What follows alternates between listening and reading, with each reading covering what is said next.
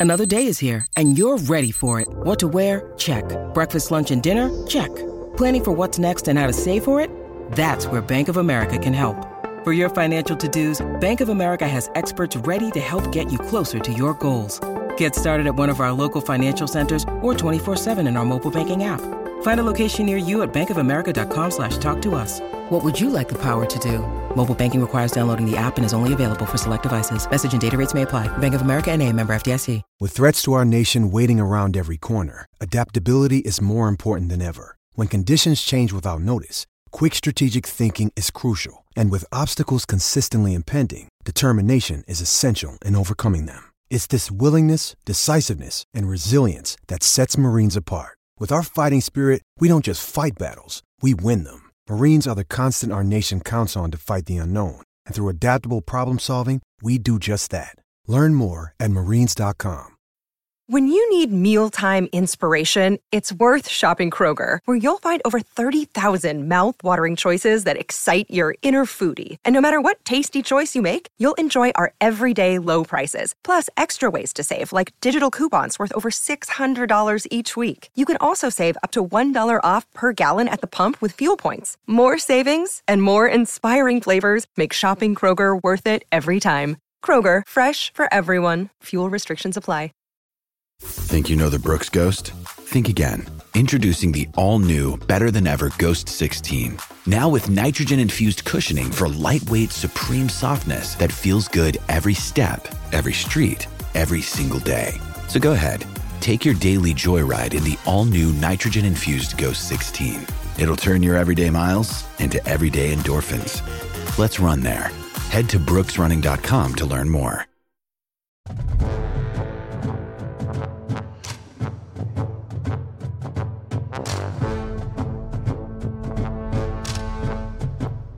What's going on, everybody? Welcome to Hang Out in the Holy Land, Land Grant's flagship podcast. I'm your host, Josh Dooley, and with me riding shotgun, as always, is Chuck Holmes.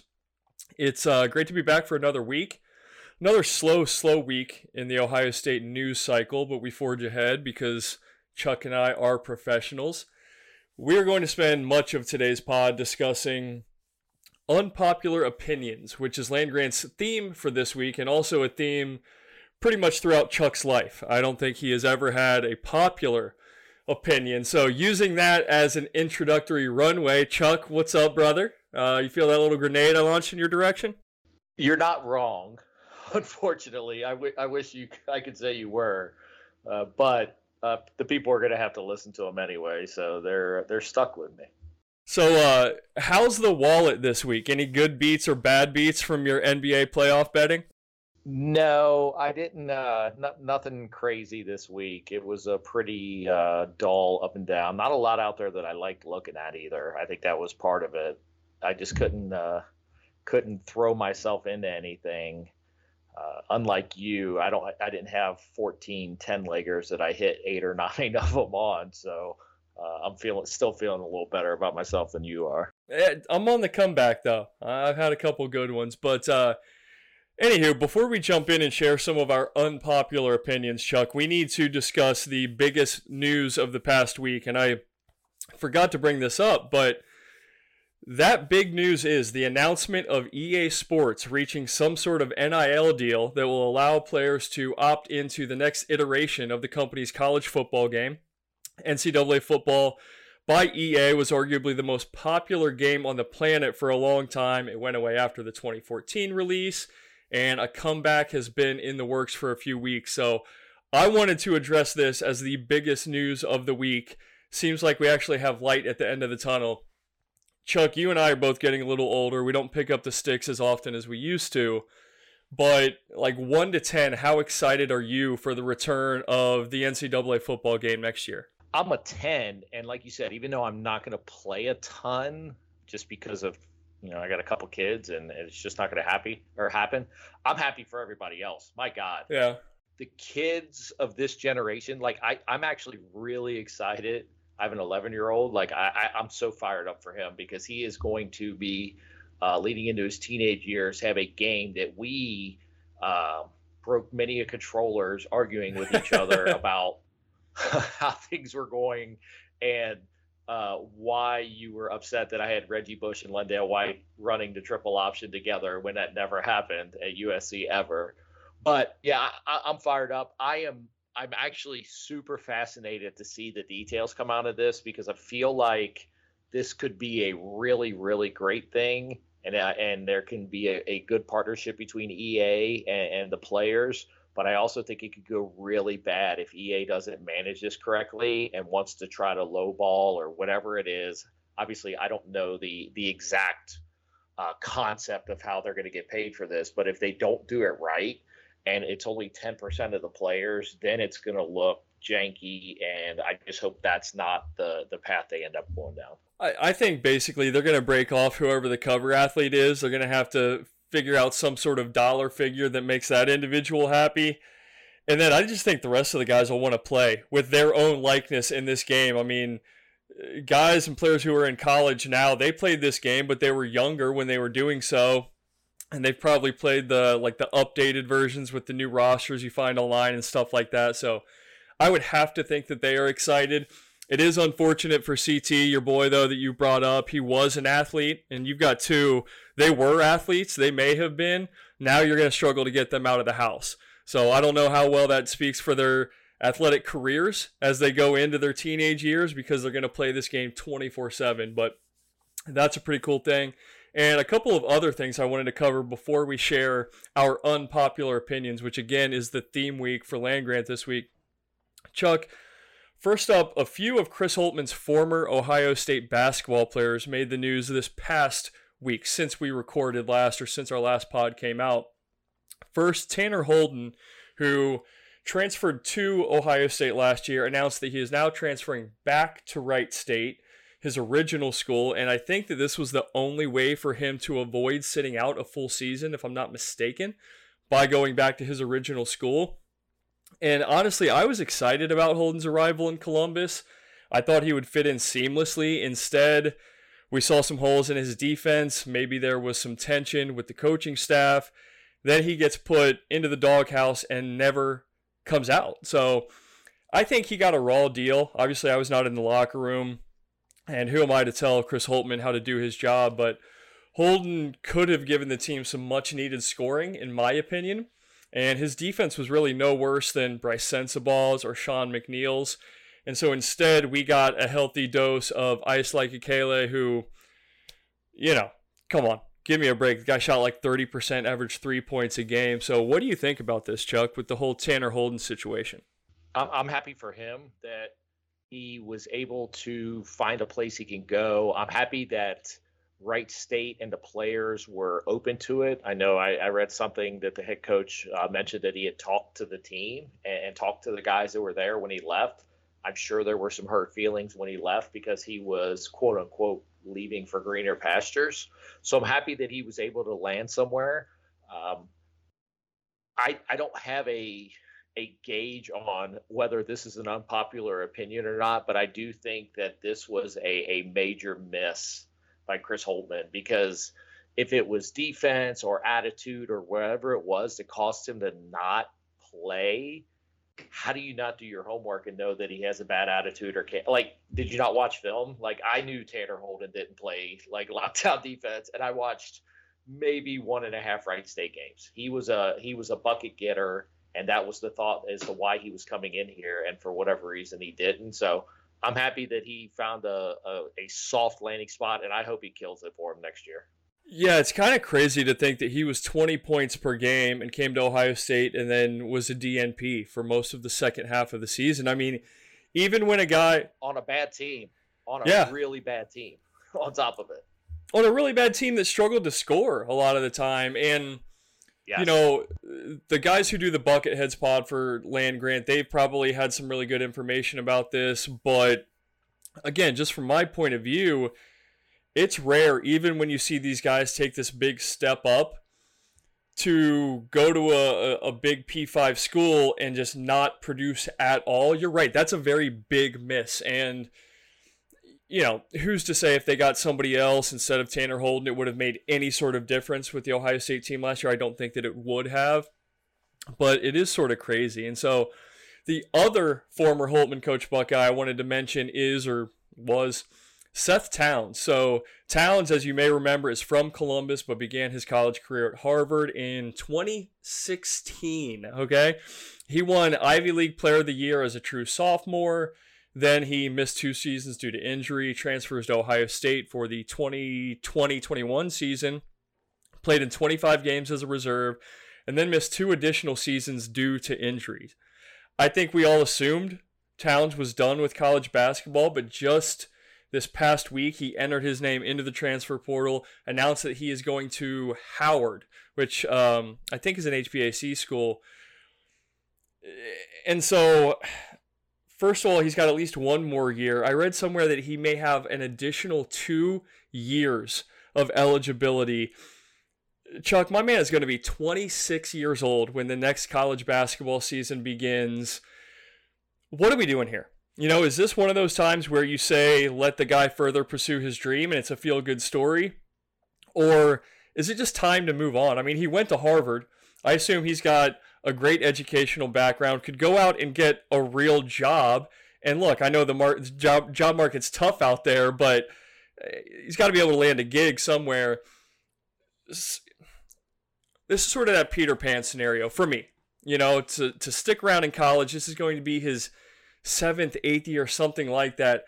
I just think it's crazy, Chuck. Tell me that I'm crazy for having like sort of a negative perception of this. Yeah, it's tough, right? Because Seth Towns is a really, really good person, and mm-hmm. he has had the worst luck, right? Like he didn't ask for this, but yeah. you're completely right. Like there's no, like I, I just don't, I don't believe that college athletics should be an eight year endeavor. They just shouldn't. And it stinks that he had such terrible injury luck. But at some point, there has to be a number that you put on it. And it's like it used to be you played four and five years and you just you were done right that was it you had five years to play four seasons and if you didn't get it done tough if you lost two of those seasons to quote unquote season ending injuries one out of 15 guys would get that. But that was a one time thing. And it was so rare that that happened. Like for him to get essentially three extra seasons here is it, it just, it's not what college athletics is about. And by all means, Seth Towns, like go to Howard, get your education. But I just don't see why. I, I just don't see the being able to play basketball part. Yeah, I mean, 26 years old. He's going to be playing against 18 year olds, maybe a couple 17 year olds. Who knows? But um, yeah, like I, I don't want to sit here and trash the guy because you're right. He seems like a great individual, clearly a good head on his shoulders, going to an Ivy League school, winning Player of the Year, um, talented basketball player, but gosh, you want to talk about nearly a decade. It'd be funny though if he somehow achieved his doctorate while Stetson Bennett couldn't even get a bachelor's. That'd be pretty pretty crazy, right? So, and Chuck and I are laughing because if you haven't heard, there's I don't know if this is confirmed or not, but supposedly Stetson Bennett still has not earned his undergrad degree from Georgia after his crazy odyssey that he had. So, just a couple of like separate pieces of business there uh, as far as Chris Holt, Chris Holtmann's former basketball players at Ohio State. Chuck, the last thing that I wanted to touch on, and I also want to use this as a transition to our unpopular opinions. So, Chuck, I'm to clear out here, let you cook. I'm to set some screens after I bring this up. So, Chuck is a huge Los Angeles Lakers fan, and D'Angelo Russell is a Los Angeles Laker who was once a, an Ohio State Buckeye and the second overall pick in the 2015 NBA draft. Terrible, terrible series thus far against the Nuggets. We're recording before game four, so who knows if he shakes out of this. But again, this is a former Buckeye, so I want to bring it up before we jump in and let you use this as a segue. How enjoyable has the D'Lo experience been for you as a Lakers fan? It hasn't been as unenjoyable as I anticipated because I watched him a lot with the Timberwolves and he just did not play winning basketball with the Timberwolves at all, right? Now, playing with LeBron sometimes will uh, beat that out of you, and it has to a point. But there are still moments that uh, while while D'Angelo Russell is a very talented basketball player, there are way too many moments in almost every game that he thinks he's the best player on the court, and he may not even be the fourth best player on his team on the court. And that part of it, it, it's really frustrating to watch. It's great when he's hitting shots and it's fun for those three or four minutes, but it's almost like it's it's worse for the team because then you know if he gets hot in the first quarter, he's not stopping. he could go four for five in the first quarter, and guess what? End up five for seventeen because he's not going to stop shooting. Uh, the the defensive side of it is um, is even less consistent if that's possible. Like he is for a point guard, he like he's big. He can he has the wingspan, the speed, and he has the agility to be a good defensive player. He just doesn't try. So it is. Um, he is a re- he would be a really good six man on a really good team. I think that is where he would excel to be able to come in with a second team and kind of run the show. You talked about how you were going to clear out. Well, that's his expectation as well. he and I, he and I have the same expectation. Uh, me on the podcast and him on the court. He doesn't care who's on the court with him. Like LeBron's the leading scorer in the NBA. He's like, ah, LeBron, I got this, buddy yeah, go ahead and sit in the corner, or or or just don't even come over half court. I'll just shoot over all five guys. There there have been multiple possessions this off this playoffs where he's literally gone one on three, one on four, and fired up an ill-advised jump shot. It's just he's super talented. Um, his head's just not where it needs to be to be a winning basketball player. Yeah, and this is where I'll sort of weigh in with my first semi unpopular opinion. I think the D'Lo is one of the. Gosh, I really don't want to trash the guy. I don't dislike him, but he is one of the the bigger letdowns in the past, you know, 10, 15 years or whatever, as far as Ohio State basketball players transitioning to the NBA for me personally. And I know that there have been quote unquote busts. And I know, like, you take a guy like EJ Liddell, he's been hurt, so you can't say anything about him really. Evan Turner, the the latter half of his career especially got really rough, but he has been a, a big disappointment for me because I had such high expectations. I remember watching him play at Ohio State, and I was like, you know, this guy is I'm exaggerating a little bit, but he was a little Magic Johnson esque, right? His basketball brain was not there, but just big point guard, not the fastest guy in the world, but could just get to his spots because he was bigger. Played a flashy game, could shoot a little bit, uh, you know, and still can. But, and then he goes number two, and he wasn't in the greatest situations, but like I remember when he went to Brooklyn and he made an all star team with the Nets, I was like, man, I think this guy's going to turn it around. And he signs for big money, goes to the Warriors. It's like, oh, wow, he's going to get to play next to Steph and Clay. That didn't work out so well. And then the Warriors were more than happy to get rid of him. And he goes to Minnesota. You're right. He, I think there was a relationship there with Karl-Anthony Towns but they couldn't really mesh. They neither one of them is a winning basketball player, really. If you if that's your number one or number two, I think you're in big time trouble. And so I just I had set the bar so high for D'Lo that I thought he was really going to be something special, and he has turned into kind of a chucker who makes poor decisions and when he's good he's he's still very good like when he's on it's pretty special to watch but he's probably going to be on his fifth team. Well, I guess fifth organization, fifth phase, right? Because he's been with the Lakers twice now.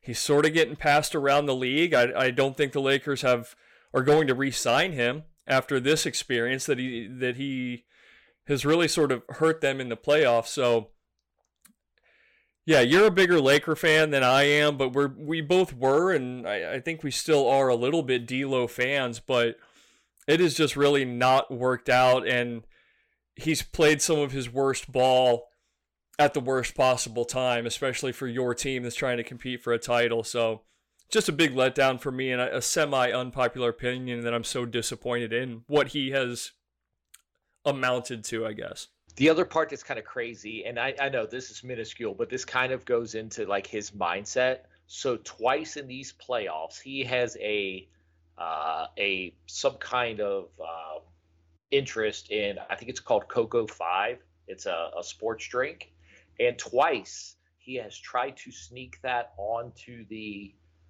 uh, press conference table so that he could get free publicity for it because it's something that he's interested in, knowing that there's 25 NBA uh, employees in that building. He knows the rules about that stuff, and yet he still tries to do it during the playoffs, after wins, after losses. It doesn't really matter. He's there for him, and that part of it is really it, it's it kind of just goes to show his current mentality. And when you're making 30 million a year, maybe it's hard to be told what you're doing is wrong but he's a free agent and he's not going to get 30 million this year. So maybe that will be the eye opener that he needs when his contract doesn't match uh, superstardom levels anymore for a couple years. And look, he's young enough; he could get three more contracts. So he's barely as old as Seth Towns. Right. he could. Uh, he he's got a lot of basketball ahead of him, and, and maybe uh, getting woken up to he's only going to get the mid level this year might change his mindset on how he needs to play ball. Yeah, and hopefully it does. Right? Maybe he can still put it together to where maybe he can make a couple more All Star teams. Because to your point, yeah, he's still very young, and if he gets in a a better situation or he just learns from the situations that he has been in I still think that there's time to turn it around. We've seen point guards, especially, be wildly successful into their mid 30s. So he's got, you know, a decade ahead of him if he can get his head on straight and play the game the right way, play winning basketball for his next team, whatever that or whichever team that ends up being. So just some some basketball talk for the beginning of the pod here, but I think it's time to rip off the band-aid. Let's let's share some of these unpopular opinions that Chuck and I might catch a little bit of heat for. So we're going to do a little bit of that right after we take a break. Hey, it's Kaley Cuoco for Priceline. Ready to go to your happy place for a happy price? Well, why didn't you say so? Just download the Priceline app right now and save up to 60% on hotels. So, whether it's Cousin Kevin's Kazoo concert in Kansas City, go Kevin, or Becky's Bachelorette Bash in Bermuda, you never have to miss a trip ever again. So, download the Priceline app today. Your savings are waiting Go to your happy place for a happy price. Go to your happy price, Priceline. Mother's Day is around the corner. Find the perfect gift for the mom in your life with a stunning piece of jewelry from Blue Nile. From timeless pearls to dazzling gemstones, Blue Nile has something she'll adore. Need it fast? Most items can ship overnight. Plus, enjoy guaranteed free shipping and returns. Don't miss our special Mother's Day deals. Save big on the season's most beautiful trends. For a limited time, get up to 50% off by going to Bluenile.com. That's Bluenile.com.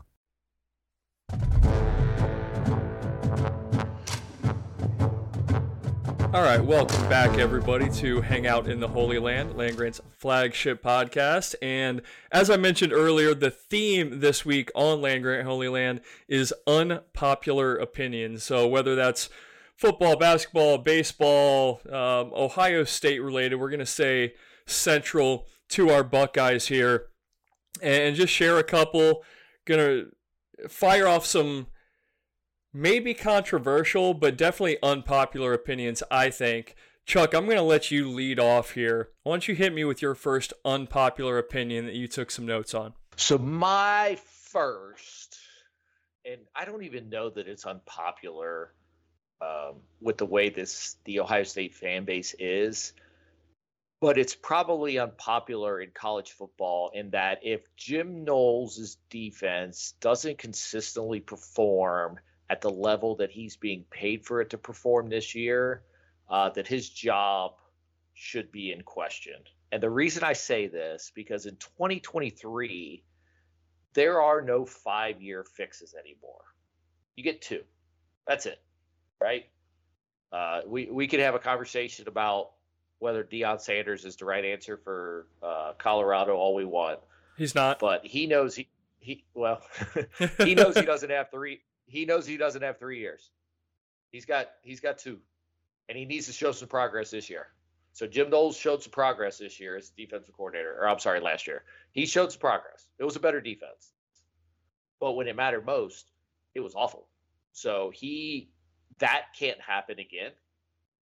Uh, even if the team doesn't win those games this year, which, good lord, if they don't, the defense can't be the reason they lose to Michigan this year, and can't be the reason they lose in the college football playoff. You just can't, especially the way it happened last year. So it's it's just it's it is what it is in 2023.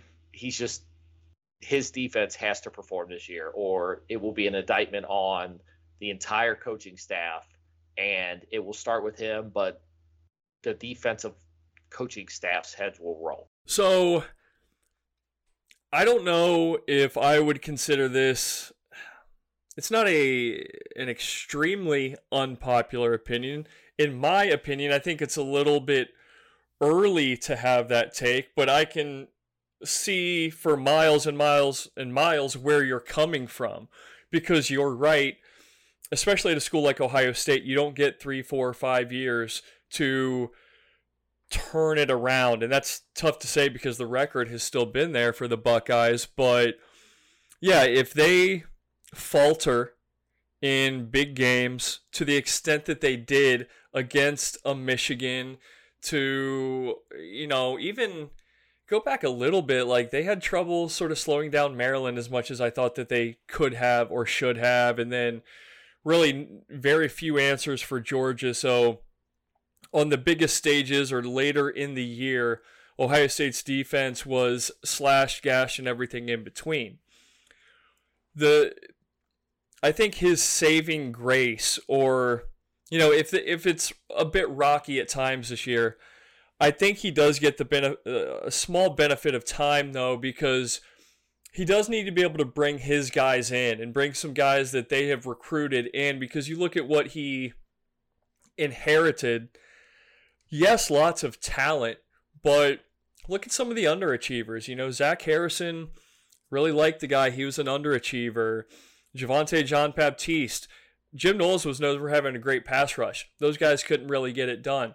You look on the inside of that defensive line, Taron Vincent, five star recruit, didn't really amount to much. Mike Hall Jr., Tyleik Williams were in and out of the lineup last year. So they dealt with injuries, they dealt with inconsistency, and they dealt with a a battered secondary that also lacked talent. That was probably the the biggest problem I think was the secondary, and that's a different conversation for a different day. What sort of doomed that defense last year, but they have to be able to get some new talented defensive backs in, the linebacker situation set. And we know the talent that is there with JT Tuimoloau, Jack Sawyer, uh, Caden Curry, Kenyatta Jackson looked really good in the spring or has looked really good in the spring.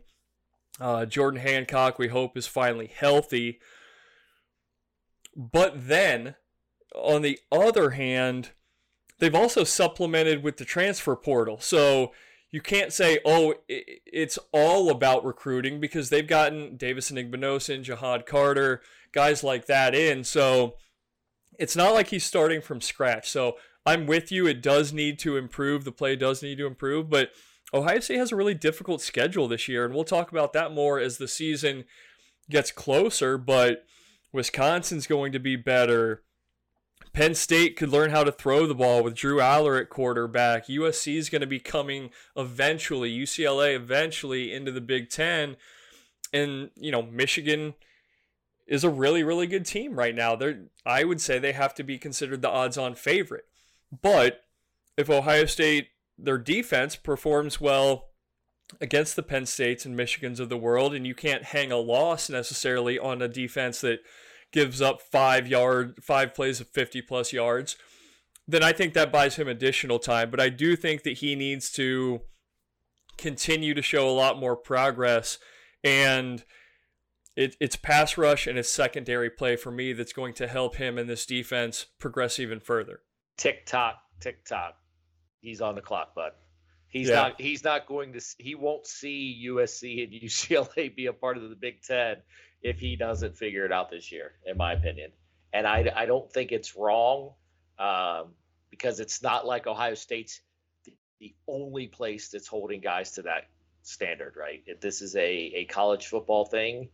And you mentioned that he had to bring his own guys in. Well, who has he brought in? Like we brought in Tanner McCalister, but who who who did who has he brought in? Like we don't hear anything about Jim Knowles being the guy that that closes any deals, and that's fine if he's not. But that means he better be able to coach up the guys that all the other recruiters are bringing in. Yeah, and that's another thing too is as far as recruiting goes, he has not been on the front line. You know, he had the kid uh, Tackett Curtis, I think, that it was like his first big target. They missed. He's going to USC, and so who's he landed thus far? I think he's probably played a role in many guys deciding to commit to Ohio State, but he's the linebacker guru. He's not brought in. Well, that you know they have Payton Pierce coming in, but that I would say that's a Jim Laurinaitis recruit and whoever else they get. But he has to help his own cause, um, which is a segue for me. I think another guy that could help Jim Knowles' cause, eh, cause and Ohio State you know, in general, is Larry Johnson. And so that's who I want to address with my first unpopular opinion, which is, and this hurts to share or say or say out loud, but and I'm not even sure if I believe it. But here goes nothing. I think that if Ohio State's pass rush struggles again this year, it might be time for Larry Johnson to pass the sticks to someone else. You look at it, the Buckeyes have not had a dominant pass rusher since Chase Young in 2019. Recruiting along the defensive line has been solid, but the production and the development have not been there. You know, I mentioned Taron Vincent and Zach Harrison, both five stars. Eh, they didn't necessarily flop, but they were not very productive. The 2020, cla- 2020 class was a flop. They landed three defensive linemen, two transferred out pretty quickly. The 2021 class was loaded kudos to Larry Johnson for landing Tuimoloau, but both he and Sawyer, along with Mike Hall and Tyleik Williams on the inside, all of those guys have flashed, but they need to show some consistency and some dominance, I would say, at some point. And we haven't really seen the 2022 guys, though I am optimistic. And then in 2023, as far as recruits go, the Buckeyes landed Jason Moore, pretty, you know, highly ranked, coveted recruit. They did get Joshua Mickens, who I think has upside, but late in the process, they sort of put on the full court uh, uh, press after they had missed on a lot of other targets, and also Will Smith Jr., who is a legacy guy. Um, doesn't mean he can't be great, but I don't think there was a ton of convincing for him to come to Ohio State. So, regardless, it's not really about recruiting for me it's about development and production. So I think we need to see a much better pass rush and some production up front. Otherwise, you know, Larry Johnson's best days might be behind him. This is the, um, and, and I don't know if we're allowed to say this guy's name. I might get this bleeped out, but this is he he's currently in like the Zach Smith zone, where Zach Smith brought in all these guys. Like he now he wasn't Hartline. Hartline is just on another level, but like the receiving the receivers recruiting was not bad before Hartline got there. The problem was they got on campus and never got taught anything, right? And that's where you're risking things with Larry Johnson right now. And you're right, like you're bringing in quote unquote pedigree, and he's also the, um, he's currently like fighting his past, right? Because you've had Bosa's, because you've had Chase Young. But that's that's part of the role, right? Like that's what you have to do. Like you can't rest on those laurels. You set your own standard. You set your own standard. Right.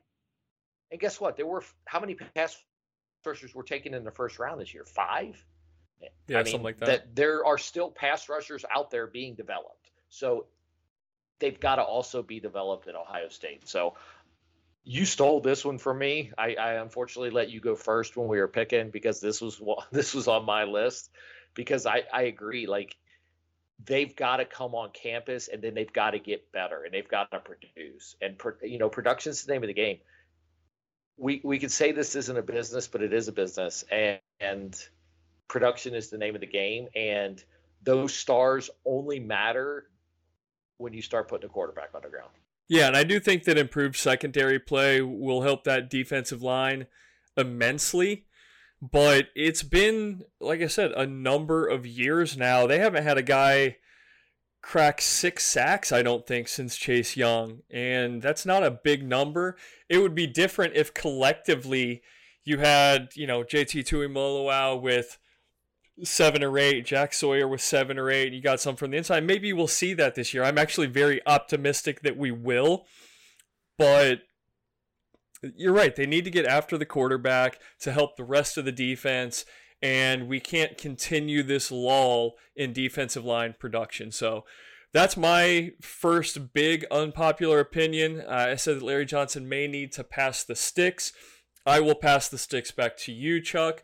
What is your next unpopular opinion? This one again, I, I'm not even sure where it's unpopular. I definitely know it's not unpopular with your former co-host, having listened to you guys for a while. But there should be a complete overhaul of the medical and training staff at Ohio State if this year they struggle again not to get guys, not that guys get hurt, because football players get hurt. But if they struggle to get guys back on the field again with what is being described as quote unquote normal football injuries, there's there needs to be an overhaul to the processes that happen at in the Woody Hayes because it is a a problem for this football team that when somebody gets hurt they don't return in the timeline that um, should be expected. Yeah, this is a good one, and I, I wish I had more to add to it. I'm just I'm not educated enough. I am not knowledgeable enough to know what some of the issues or possible issues are, but we this cannot continue. You know, guys in and out of the lineup, not look, you're going to deal with injuries, right? Stuff like that happens. But for Jaxon Smith-Njigba to sprain his ankle, you know, high ankle sprain or whatever, and really not be able to come back all year, that's a problem. For TreVeyon Henderson to miss games at a time, that's a problem. I know running backs get beat up, but it's like Ohio State should have the depth to cover for this. And maybe that speaks to some of the missteps in recruiting that they haven't. But yeah, it, maybe it's a mentality thing. I don't know if it's train. Look, do more calisthenics, do more CrossFit. Like I don't know what the answer is, but again, I don't know that your un- your opinion is that unpopular. It's probably very unpopular with those individuals who are with and in the, the strength and conditioning program, the medical team, this, that, and the other. But I think most Ohio State fans are pretty annoyed slash frustrated slash pissed off with the way that the last couple of years have played out with injuries. Again, this is football. Again, it's going to happen, but it, it's getting back. It's why is this guy out four weeks instead of two? And I know that they want to do right by the athletes and make sure they're 100%. Maybe they need to do more of that. And maybe Ryan Day needs to be involved in some more of those discussions. Um, holding a guy out a game longer than maybe he'd like to. I think we've seen that a little bit with TreVeyon Henderson, where, hey, maybe he should have sat another week, but he came back anyway. Maybe Ryan Day needs to put his foot down a little bit more. But it's a little bit of an indictment on a guy like Mickey Marotti and, and that entire staff that these these Buckeyes continue to get banged up and they're on the shelf for much longer than we think they're going to be. I, I, think Ryan Day also doesn't help this, right? Because his answers in press conferences are terrible, right? and I get it. You don't want to give information, but at some point you have to give a definitive statement. And it doesn't have to be um, Jimmy Johnson has a sprained ankle. We're hoping he's back in one to two weeks. But you have to say, hey, he's on timeline and this is when we expect him back in this range. And when he's not back, you have to give something, right? You have to talk about it. Like you can't just hide it because that just makes your like that that makes you look incompetent. Like if Ryan Day would listen to his press conferences, which I know he doesn't, it makes his medical and training staff sound incompetent because they're so wishy-washy about these injuries. So he's not doing anybody any favors with this, and I hope um, maybe that's part of uh, a change coming forward in in what he how he talks to us this year. So a couple of things there. First, he doesn't have to reveal anything about these injuries, but I think I know where you're going with right. this. You're right. He, he doesn't. But he doesn't. But then that's why his training staff takes heat because he doesn't. And he, when he does, it seems like he's just tiptoeing in and be like, "Oh, it could be some of this." If you want to take that hard line approach, then just say, "Hey, we don't talk about injuries." Period. That would probably be a better answer than some of the ones he gives, where it's like, "Ah, oh, you know, we, we think he's feeling pretty good. We think he's going to be back." Yada yada yada. Again, you can take that stance and talk a whole lot without really talking a whole lot. You can say, hey, so and so's hurt. We don't have an update at this time. Period. That's all you're going to get. And that might piss off Ohio State fans, Ohio State, uh, you know, media members, things like that. But at least it would be a like a solidified approach that we just don't discuss injuries. Point blank, period. We're not going to get into it. So yeah, I, I do think that Ryan Day could help along those lines. And if they had just said last year, for example, we don't know when JSN is going to be back, if he's going to be back, period, then fans like you and I and, and people who cover Ohio State, we wouldn't have got our hopes up to think that, like, oh man, this is taking longer than they said it should or said it would.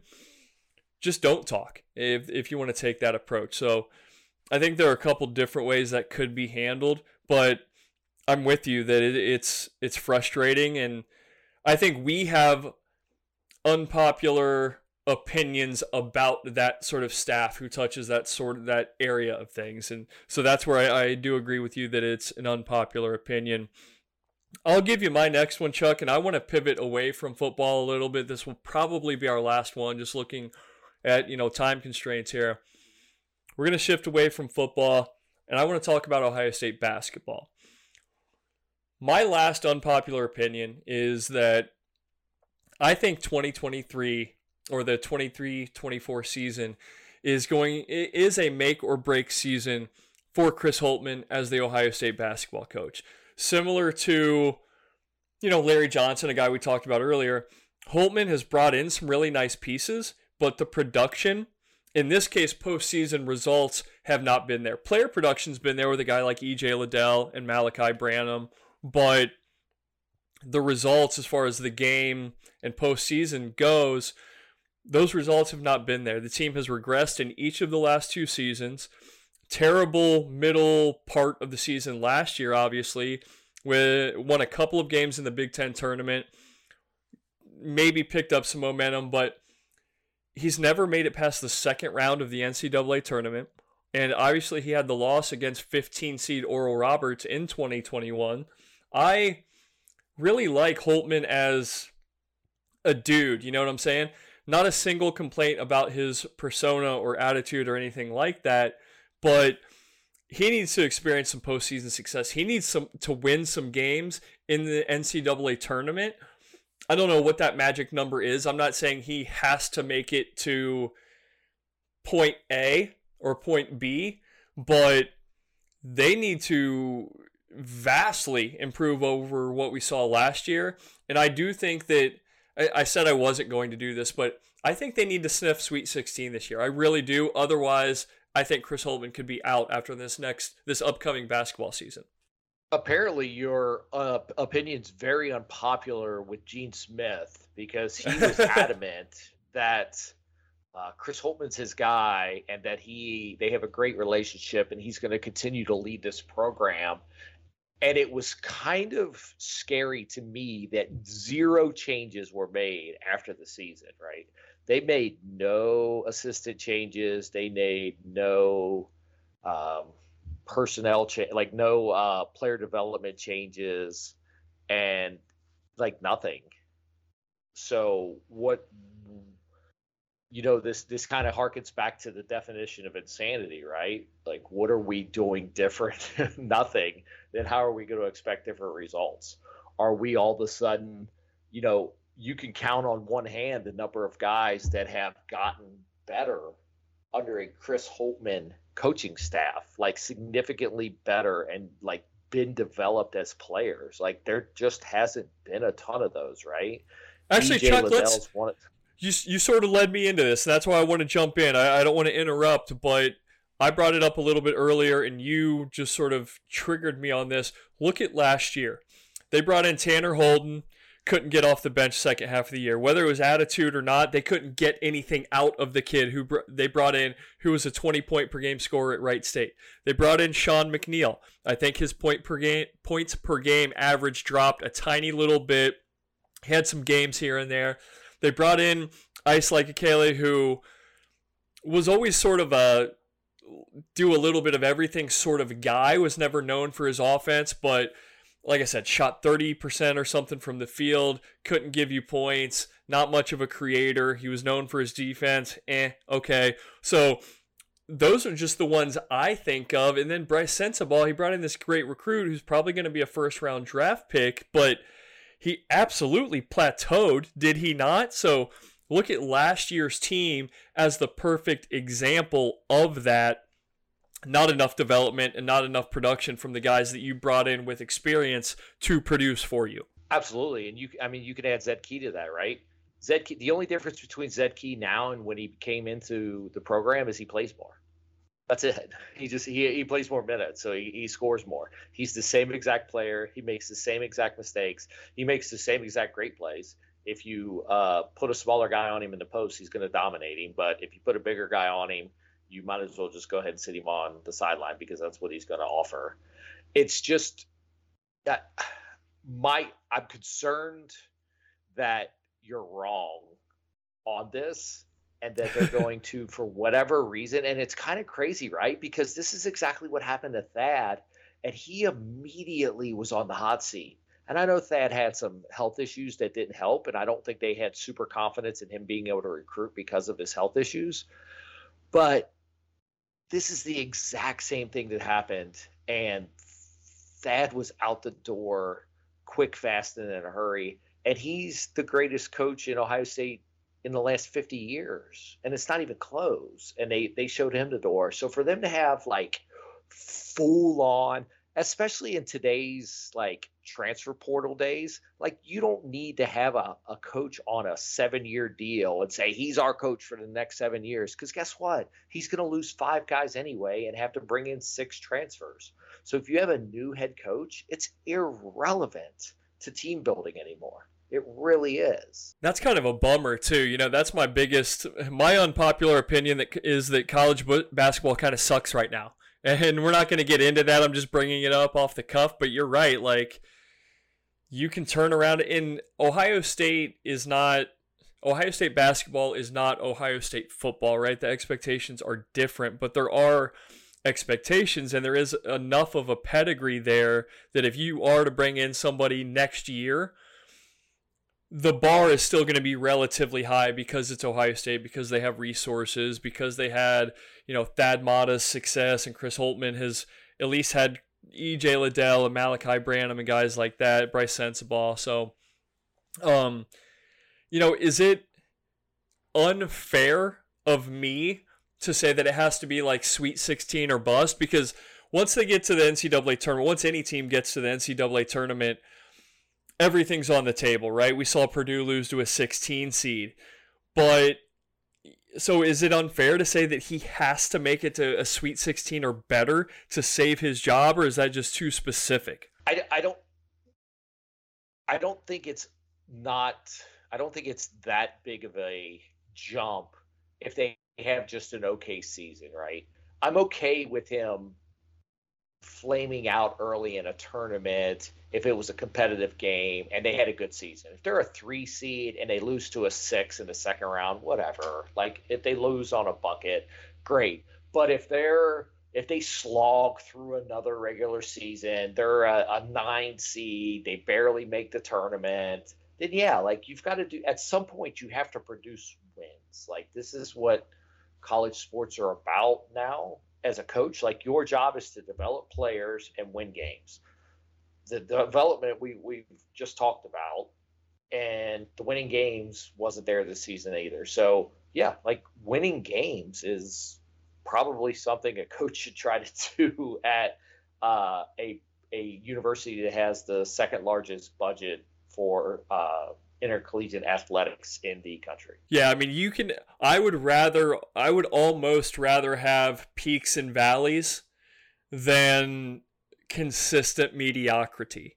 And I would say that that's sort of where Ohio State basketball has been under Chris Holtmann, in my opinion, is consistent mediocrity. They've had some better regular seasons, but then they've flamed out. So give me an Elite Eight run and if that means it's followed by you know a, a, tough season but they are bringing in guys one year after the other that they've got this this higher ceiling then okay I can live with that. You know my other team is North Carolina and North Carolina has sort of been like this. They've had more peaks and valleys recently. 2 years ago they played in championship game and then this year they struggled and I was like oh okay you know it's going to happen especially when you have Caleb Love on your team. So it, yeah it's just Ohio State should not be content with 18 to 20 regular season wins, a plucky performance in the Big Ten tournament, and then a round of 32 loss. Like, that's just not good enough. And he hasn't done better than that at any point. So I, I do firmly believe that if it's another season like, you know, again, 18, 20 wins and they don't perform in the tournament, then that's a problem for me. And I think it's going to be a problem for uh, a lot of other people. So that was my last one. Chuck, I think we're about to wrap it up here. Did you have anything else to add? Any sort of like anything you wanted to lob out there at the end, or are you about ready to take this thing home? Two things. One, uh, email hit a snag, so we don't have an email yet. But I have two, two listener questions. but okay. I, I, I don't what what pisses me off, and these li- they're listeners, so I love you guys. They're both for you. They specifically wanted your opinion, and that's that's BS. I don't, I don't maybe we're, we're gonna have to fix. What's BS is I think these are coming from you to make me look no. bad, but I'll play along. I'll play along. no, so the first one, uh, and, and I think this is because you brought it up, and I have an opinion that I'm going to give regardless. The first question was, what was your go-to spots back when you were at Ohio State. We talked about a bunch of them, and I think they're meaning. Uh, I kind of got the impression that it wasn't like pizza joints, like uh, they were. Yeah, they, yeah. No, like our our place, your place that you went to when you wanted to do something that uh, had some low morality to it. All right, so I, I'm gonna throw out like the short north and downtown around Columbus because you brought this is a an Ohio State centric pod, so this is going to age both of us, I'm sure. But number one had to have been four kegs. Um, the picture, the pictures uh, of liquid dope, and I know that's a terrible name, but I'm going to bring it up anyway. Four kegs, the patio environment. Um, you could just go there year round, and it, it was packed. It was crazy. Nothing beat a picture of whatever your libation was um, on the patio at Four Kegs looking over 15th. And then the other one that immediately came to mind uh, a little bit further down the way is Miani's. And I think Miani's was underrated, oh. actually. I think Miani's was very underrated, though. But if you wanted to go and, you know, just dance like you didn't have a care in the world because I used to have that rhythm. I used to be about that life. I loved Miani's as sort of like a a, a night nighttime nightclub sort of spot, even though it wasn't necessarily built is that the way the way that some other locations were. Um, loved Miani's, so I'm gonna go four kegs and Miani's. Those those are both very good. Four kegs was like the and I don't remember what night they had the the liquid dope uh, parts or the deals, but any night of the week. Oh oh sorry, Chuck. I can't forget Out-R-Inn. Uh, hole in the wall. Uh, but Out-R-Inn. So if I have to give you a top three, Out-R-Inn as well. Mug night, you couldn't beat mug night. Dollar mugs was was always a good time. But Four Kegs was that that place where like once the weather broke in April until the end of the school year, and we went when it was back in. Uh, this is how old we are. We went when it was quarters, so we went into June. So we had a two solid months there where that patio every night was just it was just a good hang. So it for me it kind of it kind of ebbed and flowed, right? Like when Tuesdays were our hot times, like Nio's was it, and when Wednesdays were it, it was Miani's, and Thursdays were were old school, and Fridays were red zone. Like I, I can't face one because it kind of ebbed and flowed, right? And and I I maybe it ebbed five or six nights a week though. yes, was the problem. I may, I may be making this up, uh, but in in my eyes, wherever we went is where it was popping the most. So that could be inaccurate. I could, it could have been uh, that I was just uh, uh, inebriated everywhere we went, and I thought they all wanted to be my friend. But yeah, that was. Uh, I, those were all good ones, and and I don't think there's a wrong answer amongst those. So uh, the other one is football related, and I didn't get. I, I, forgot to write down the name of the first person, but this one we're not. Uh, uh, my man's name is Jim, so I know. I, I, I Wait a minute, Jim from the town? Because if so, I'm gonna love this question. Whose car well, we taking? No, no, it's not Jim from the town, and it's also not Jim Dooley. I did confirm it's not your dad. That's oh, Jim, Jim, Jim, Jim. Okay. but uh, so it, it, was a simple question. It was uh, if Ohio State loses to Michigan, does Ryan Day get fired? Uh, I'm gonna have to give you a non-answer because it all depends. It, it really depends on how the we're season goes. Get any more? We're not gonna get any more questions if you don't answer them. Okay, so I'll phrase it like this: No, if they have a great season otherwise and it's a competitive game. I know that 3 in a row is going to look bad, but if you go back and you look at the entire ser- history of this series, again, ebbs and flows, just like you brought up. There are just there are periods, you know, go back a hundred years where Michigan dominates, Ohio State dominates. I think Ohio State has had the longest uh, period of domination. And look, Urban Meyer and Jim Tressel did Ryan Day no favors. But this is not Brady Hoke Michigan.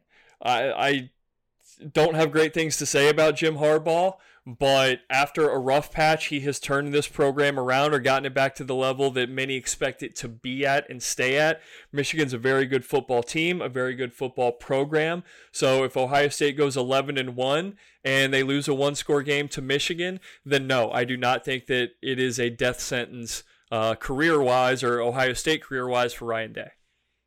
I think that's fair. I in my opinion, if he does, I think that opens him up to really exploring NFL jobs. I, I, think it actually puts pressure internally on him because he knows it.